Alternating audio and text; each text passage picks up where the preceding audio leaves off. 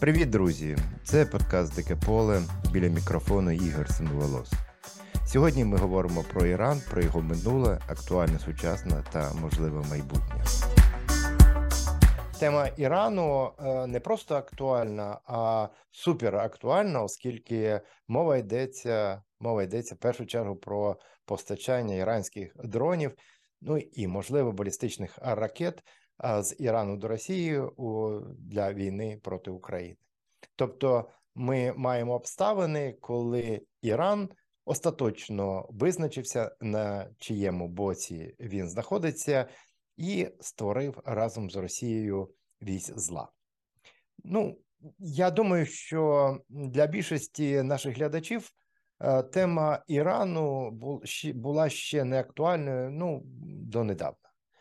Власне, Іран з'являється на наших радарах з двох причин. Перша причина – це постачання дронів, це шахідів, які росіяни переназвали геранями, жартівники кажуть герань-ті-герань, тобто, в принципі, такий е, е, зашифрований посил. А разом з тим, е, от впродовж останніх декількох місяців мова також йде про небезпеку постачання балістичних ракет. Іранці використовували ці балістичні ракети лише одного разу, а принаймні таке бойове використання було, коли вони били по іракській території, де знаходилися американські бази, у відповідь на вбивство Сулеймані. Але і там більшість ракет просто впали в чисте поле, дві ракети щось там вразили, а І, тобто, ми не знаємо насправді, що це за ракети, але, звісно, балістичні ракети становлять серйозну проблему. Ну, а друга обставина, яка, через яку Іран теж потрапив в українське інформаційне поле, воно пов'язано з тим, що в Ірані вже дев'яносто днів тривають протести, які, ну, особисто я вже називаю революцією. Можна сказати, що ці протести є найбільшими після подій в Ірані тисяча дев'ятсот сімдесят дев'ятого року, тобто подій, які призвели до Ісламської революції і які, власне, утвердили цей режим, повалили шаху, шаха і привели до влади Рухоллу Хомейні. Отже, що сказати, дев'яносто днів – це багато. Це багато, і це майже пів тисячі загиблих, причому в перші дні заворушень, в, в, в вересні місяці, коли вони тільки почалися, найбільше було жертв. Пізніше влада намагалася ситуацію якось тримати під контролем, а на початковому етапі там за день гинуло до дев'яноста людей. От, тисячі ув'язнених. Тисячі ув'язнених, ми вже знаємо перший виконаний, виконаний вирок. Іранська репресивна машина почала буквально карати на горло учасників протесту. І ми маємо тут справу так званий парадокс примусу, тобто коли влада намагається через примус, через тиск на протестувальників до о, умиротворити їх, натомість виходить все навпаки. Ми бачимо зростаючу мобілізацію протестувальників, ну і значну розгубленість іранської влади. Приблизно так можна характеризувати початок іранської революції, от якраз зразка двадцять двадцять два. Примітно, що от як попередня революція розпочинається приблизно в подібному самому темпі, і, здається, комусь в Тегерані нарешті прийшло в голову їх порівняти. В принципі, це мало статися. Покоління, виховане на ісламістських революційних ідеалах, розповідях про славну революцію, діють приблизно так само, за тим самим темпом і, очевидно, з таким самим результатом. Здається, влада в Тегерані починає усвідомлювати, чим це може закінчити. Для порівняння, найбільш такі активні масові протести в Ірані дві тисячі дев'ятого року, відомі як «Зелена революція», то загиблих було десь приблизно від тридцяти до дев'яноста за різними оцінками. Отже, перш ніж ми почнемо говорити про ситуацію станом на зараз, я пропоную вам зробити невеличкий екскурс в минуле і поговорити про Іран, обставини, в яких відбувалася ісламістська революція, чому так сталося і які головні ідеї цієї революції. Чому теж питання, яке можна поставити, чому біла революція або так звана модернізація згори, яку затіяв шах, в Ірані не, не вдалася, і натомість гору в, в країні взяли ісламісти, які запропонували суспільству, хай трохи модернізоване, але все ж таки середньовіччя. Сучасна історія Ірану нерозривно пов'язана з двома особами – шахом Мохаммедом Пехлеві та аятолою Рухоллу Хомейні. Перший став шахом в тисяча дев'ятсот сорок першому році, коли Іран був окупований двома союзними державами – Радянським Союзом та Великою Британією. Другий в п'ятдесятих роках ХХ століття отримав статус аятоли, а в тисяча дев'ятсот шістдесят першому році перейшов в опозицію до шаха. Головною причиною такого кроку стала проголошена в тому ж році Біла революція, спрямована на модернізацію іранського суспільства згори. Ісламське духовництво побачило в цьому розрив з ісламською традицією і закликало вірних не підкорятися рішенням світської влади. В результаті Рухоллу Хомейні був затриманий на два місяці і знаходився у в'язниці. Цей арешт зробив з нього одного з лідерів протестів проти шаху і головним критиком політики шаха, спрямованої на зближення Ірану та Сполучених Штатів Америки, в тому числі отримання додаткових привілеїв громадян, громадянами західних країн, зокрема закону про екстериторіальність, який дозволяв йому уникати відповідальності за свої вчинки на території Ірану. Очевидно, що недовіра до Заходу була тим гачком, який активно використовували ісламісти для своєї антишахської діяльності. Власне, було за що. Ще свіжою в пам'яті була історія повалення уряду прем'єр-міністра Мухаммада Мосадика, який націоналізував нафтовидобувну промисловість Ірану і був скинутий з посади через військовий переворот, організований в тому числі західними спецслужбами. Через деякий час аятола був висланий з країни і до лютого тисяча дев'ятсот сімдесят дев'ятого року знаходився за кордоном. Спочатку в Іраку, Туреччині, ну і наприкінці вигнання він перебував у Франції. Там, у вигнанні, він написав головну свою роботу «Ісламське правління вілаяти факіх», в якому визначив головні елементи управління країною під владою релігійних авторитетів. Шах, у свою чергу, опинився в доволі складній ситуації. Він прагнув зміни модернізації, але, зіштовхнувшись із запеклим опором своїм намірам, вважав, що подолати його можна лише репресіями. Його звинувачували в усіх смертних гріхах від корупції до вбивства. Особливо по його іміджу вдарили чутки про начебто його причетність до вбивства сина Хомейні, який помер від серцевого нападу. Марнотратство було також серед обвинувачень, і все це відбувалося на фоні високої інфляції, посухи, голоду серед населення, ну і, відповідно, ворожої ісламістської пропаганди. Врешті-решт, проти шаха утворився широкий фронт від ультралівих, що марили комуністичну революцію, до ультраконсервативних ісламістів, готових загнати іранське суспільство у глибоке середньовіччя на кшталт талібів. До певного часу шаху вдавалося втримати ситуацію під контролем, але під тиском президента Картера в тисяча дев'ятсот сімдесят сьомому році він звільнив значну частину затриманих опонентів, що, на жаль, призвело ще до більшого тиску на його режим. Самі події, що передували ісламістській революції, відбулися в тисяча дев'ятсот сімдесят восьмому році, коли була розігнана демонстрація студентів в місті Кум, і де, за різними даними, загинуло від двох до двох десятків людей. На сороковий день після їх смерті демонстрації повторилися у багатьох містах. Знов були жертви, ну і так по колу.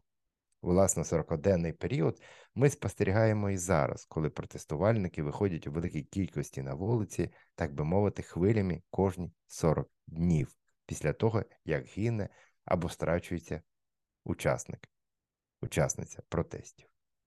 Врешті-решт, на осінь тисяча дев'ятсот сімдесят восьмого року зупинилася практично вся іранська економіка, страйкували цілі галузі і стало зрозумілим, що зміни незворотні.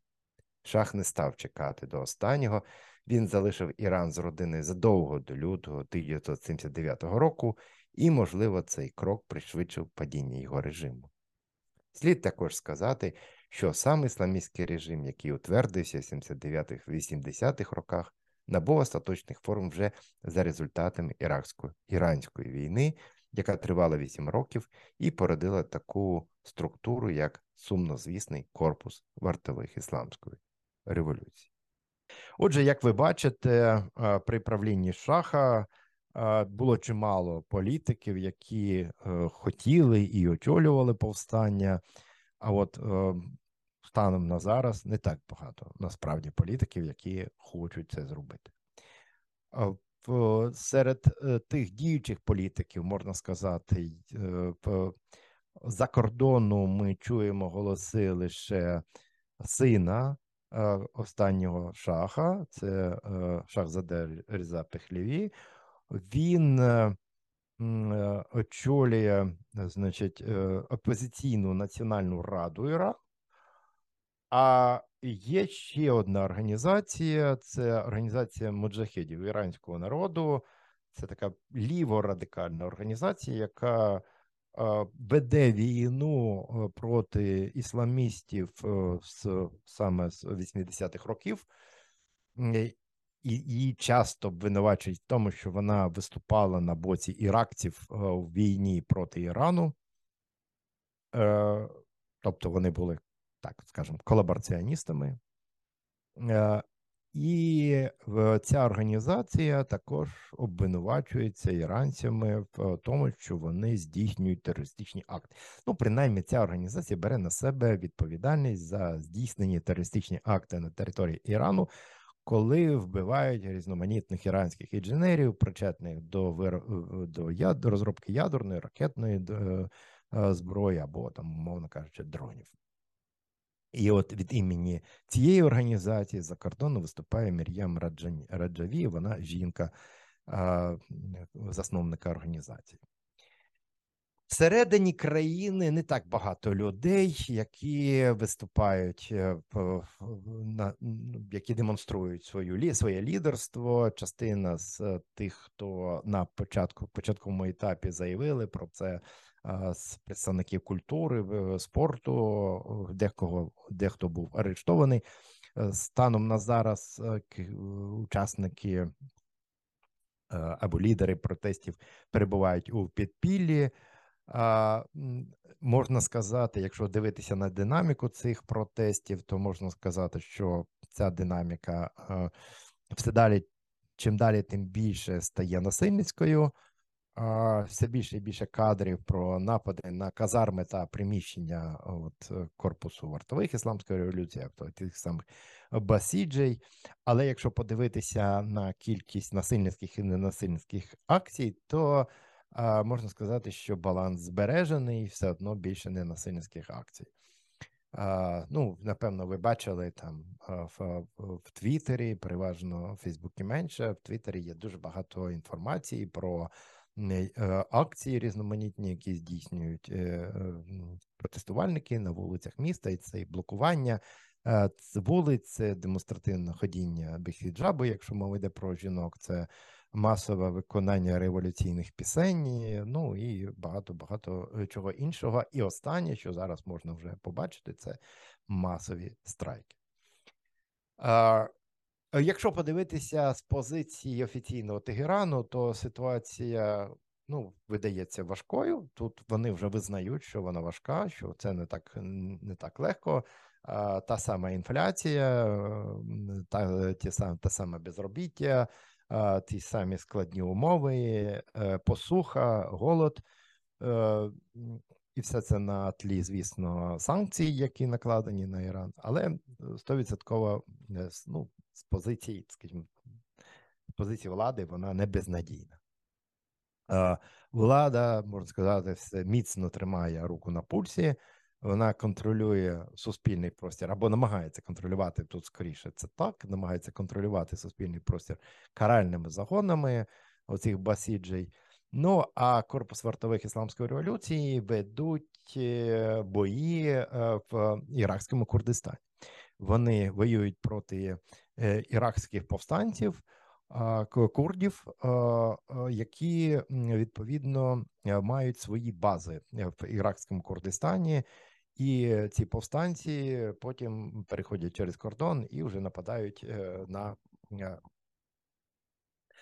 на іранські, ну, підрозділи вже безпосередньо в самому Ірані.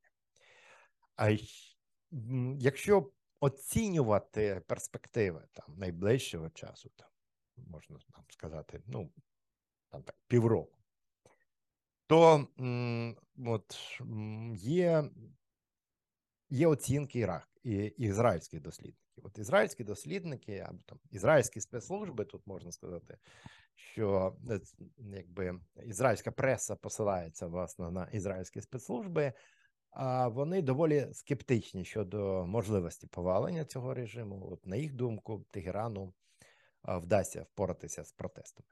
Правда, скажу, що такий скепсис має цілком прагматичне пояснення. Ізраїль не може сподіватися, що опозиція, якщо вона переможе, буде прихильно ставитися до єврейської держави. Ну, а значить, в цій ситуації краще орієнтуватися на гірший варіант, не плекати якихось надії і робити ставку на те, що режим вдасться витримати. Ну, а в самому, в самому режим, сам режим почає, звісно, починає нервувати. І е, минулого тижня перші ознаки вже стали помітними. І е, ну, перші ознаки е, прозвучали, перші сигнали, можна так сказати, прозвучали е, з вуст Мухаммада Джафара Монтазарі, це генеральний прокурор е, Ірану, який, власне, зробив е, сенсаційне, можна сказати, е, заяву е, про те, що можуть бути переглянуті правила носіння хіджабу. Нагадаю, що навколо цього, власне, почалися, тригером стало вбивство Максі Аміні, тобто дівчини, курдської дівчини, яка, яку затримала поліція Моралі, Гашта і Аршат, за неправильне носіння хіджабу. Ну і е, другий, другий момент такий був ще більш сенсаційний, коли він сказав, що там, ну, можливо, буде скасована поліція моралі. А поліція моралі в цьому сенсі, ну, слід зрозуміти, що це все-таки, ну, це силова структура. І, сило, і скасування, там, умовно кажучи, хай такої трохи не, не першорядної структури силової, але скасування силової структури – це, очевидно, сигнал. А, от поміркована частина ісламістів, а є всі є повідомлення про те, що влада звернулася до поміркованої частини ісламістів, закликає правлячу групу до широкого діалогу, ну і відповідно до якогось певного компромісу. А от серед цих компромісів, очевидно, мова йде про те, що можна, ну, змінити правила носіння хіджабу. А серед того, що я чув, а, які правила, можливо, нові правила вони застосують, типу, що вони не будуть чіпати жінок, які ходять без хіджабу, але натомість будуть їх а, штрафувати. От є таке, в принципі, просто знімати гроші або блокувати їх картки. Ну, що, така, така, принаймні, пропозиція була озвучена. От. Тобто, якщо, ну, але навіть, навіть коли ми говоримо про хіджаби, слід розуміти, що рішення не прийнято. Рішення не прийнято, ну я вже мовчу про цю поліцію моралі, тому що після, після цих перших таких заяв, потім влада, ну, відмовлялася взагалі від будь-яких спроб дати оцінку словам Монтазарі. Монтазарі сказав, що ви мене неправильно зрозуміли. От це затягування і відкладення рішення. От і багато чого е, такого подібного, що ми бачимо зараз, така непевненість, яку ми спостерігаємо, вона дуже характерна для м, країни, е, який, в якій править старий хворий лідер, що балансує насправді на межі життя та смерті. От, за деякими даними, саме в вересні місяці м, Алі Хаменеї опинився, ну, при смерті. Ну, або з ним щось таке сталося, що він не з'являвся на людях десь півтора тижні, або навіть два тижні. І от одразу з'явилися чутки про те, що він при смерті, що він вже не в стані нічого робити, і одразу почалося бурління, вже висувалися там різні пропозиції, і почалися вже розмови, а хто стане наступним рахбаром, тобто верховним лідером і тому подібне. Самому, у самого Алі Хаменеї, в його великій родині також не все гладко, не все добре. Ну, от, буквально на цьому тижні його рідна сестра також виступила проти брата, практично його прокляла і закликала світ бойкотувати Іран. До цього арештували племінницю Фериде Марадхані, яка також закликала країни розірвати відносини з Іраном через репресії. Ну і можна сказати, що скандал у такій шляхетній родині, очевидно, не в одній шляхетній родині, а там Іраном переважно правлять клани, великі розширені родини, є також симптомом глибинних протиріч, конфлікту поколінь всередині, власне, правлячого класу. Це дуже важливо. Що ще можна сказати? Ну, очевидно, я про це писав в статті в «Дзеркалі тижня». Можна зафіксувати от десь приблизно на вісімдесятий-вісімдесят третій день протестів, можна зафіксувати, що перший етап іранської революції завершився. А владі не вдалося притушити революцію, а репресії спричинили натомість радикалізацію вимог, виникнення практичного консенсусу щодо майбутнього, тобто скасування інститутів, які от слугують рамку цього ісламістського режиму, цього сумнозвісного вілаяту факіх, яко, яке придумав аятола Хаменеї. Хвилі протестної мобілізації, а як ви розумієте, сорок плюс сорок, тобто як мінімум відбулося дві хвилі протестної мобілізації, вони долучили до протестів дрібних торговців, так званих базарі, а жінок, жіночий рух став дуже таким потужним, робітників, які вже активно виходять на страйки і страйкують цілі галузі, ну і національні меншини. Хоча я б я застерів би говорити про них як там про національні меншини, враховуючи те, що персів в Ірані, ну там приблизно трохи більше п'ятдесят відсотків. А все решта це і белуджі, і азербайджанці, і курди, і араби. Тобто насправді ці спільноти, вони мають суттєвий відсоток в цій країні і, очевидно, мають відігравати більшу роль, ніж вони відіграють, відіграють станом на зараз. А якщо ми говоримо про них, то там от репресії, особливо коли мова йде про Західний Азербайджан, Хузістан, Хузістан і Курдістан, то там найбільше жертв, найбільше загиблих, і там вже відбувається те, що називається блокова мобілізація, тобто коли цілі спільноти готові вийти на протест, а при певних обставинах на збройний, чинити збройний опір. Ну, що чекає на Іран найближчим часом?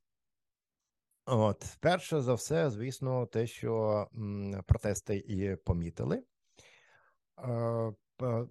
Тобто, от таке безпечне ставлення, яке було характерне ще, от, скажімо, на початку протестів, воно вже відсутнє. Тепер до протестувальників ставляться з усією увагою. Тобто решти, страти, про які вже почалися, звинувачення в шпигунстві на користь Ізраїлю, на користь Сполучених Штатів Америки, на користь Азербайджану. Ну і от те, що ми спостерігаємо останнім часом, це така дуже сек'юрна або там, скажімо, активна співпраця Москви і, і Ірану щодо можливості придушення повстанців. От Москва, там існують різні, різна інформація, що, можливо, це Москва запропонувала свої послуги та досвід придушення повстання, чи навпаки, Іран, Іран звернувся до Москви допомогою. Ну, тут, як кажуть, вскриття покажуть. Я вже писав і казав, що от на місці аятол я б застерігся б, постерігся б отримувати підтримку з боку Москви. Або вийде так, як вийшло, ну, там, часів, коли Шаху допомагало, допомагало ЦРУ, допомагало Сполучені Штати Америки. Ну, от, з тим, з тим самим успіхом. А Москва активно підкидає, активно допомагає іранцям сформувати е, уявлення про, про те, що відбувається, саме через е, теорію змов. І підкидає е, зроблені на колінці свідчення про активне втручання Заходу в іранські справи, як начебто це матеріали перехоплень, е, донесень російської розвідки.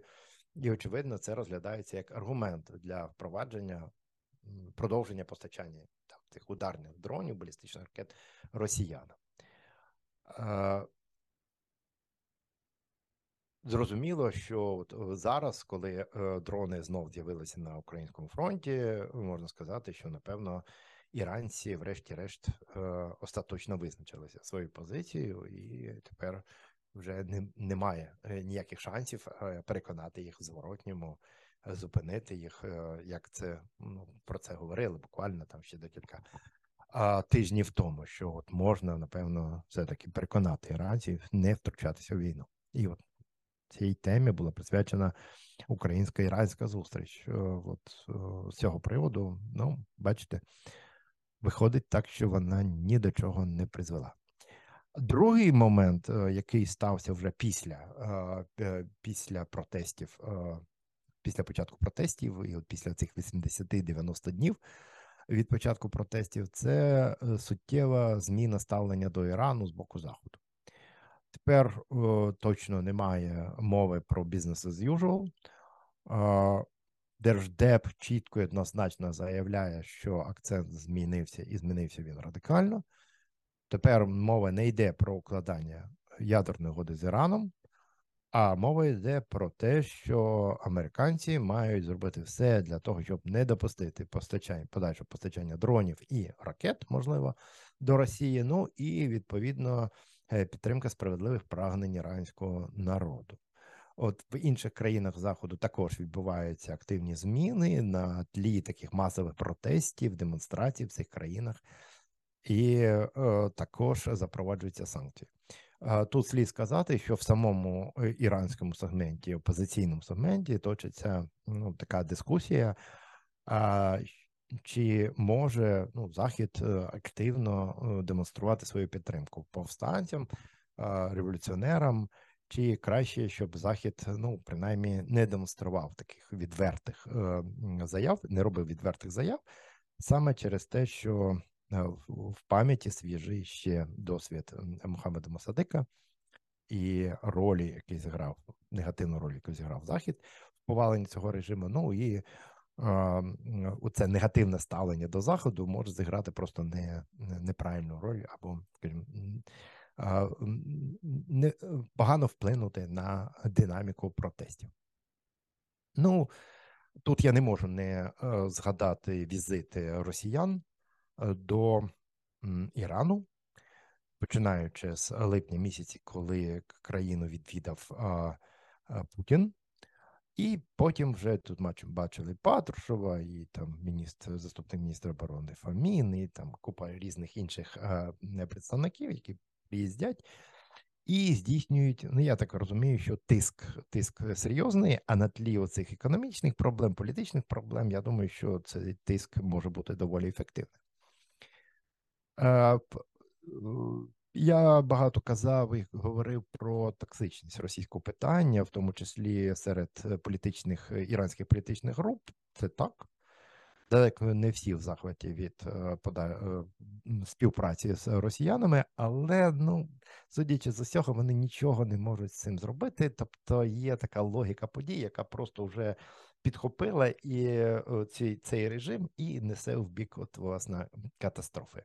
Ну, очевидно, очевидно, якщо інформація про те, що сторони, врешті-решт, уклали цю велику угоду про співпрацю та військову допомогу, є правдивою, і врешті-решт ми побачимо там російську техніку, або там росіян, або інструкторів для, на розгону там демонстрацій, ну і російську зброю на вулицях іранських міст, то, ну, я прогнозую, що історія повториться. Тепер російське посольство стане об'єктом нападу іранських повстанців, а російські дипломати, якщо вони, звісно, не встигнуть е, втікти, будуть довго і нудно тримати в іранських в'язницях.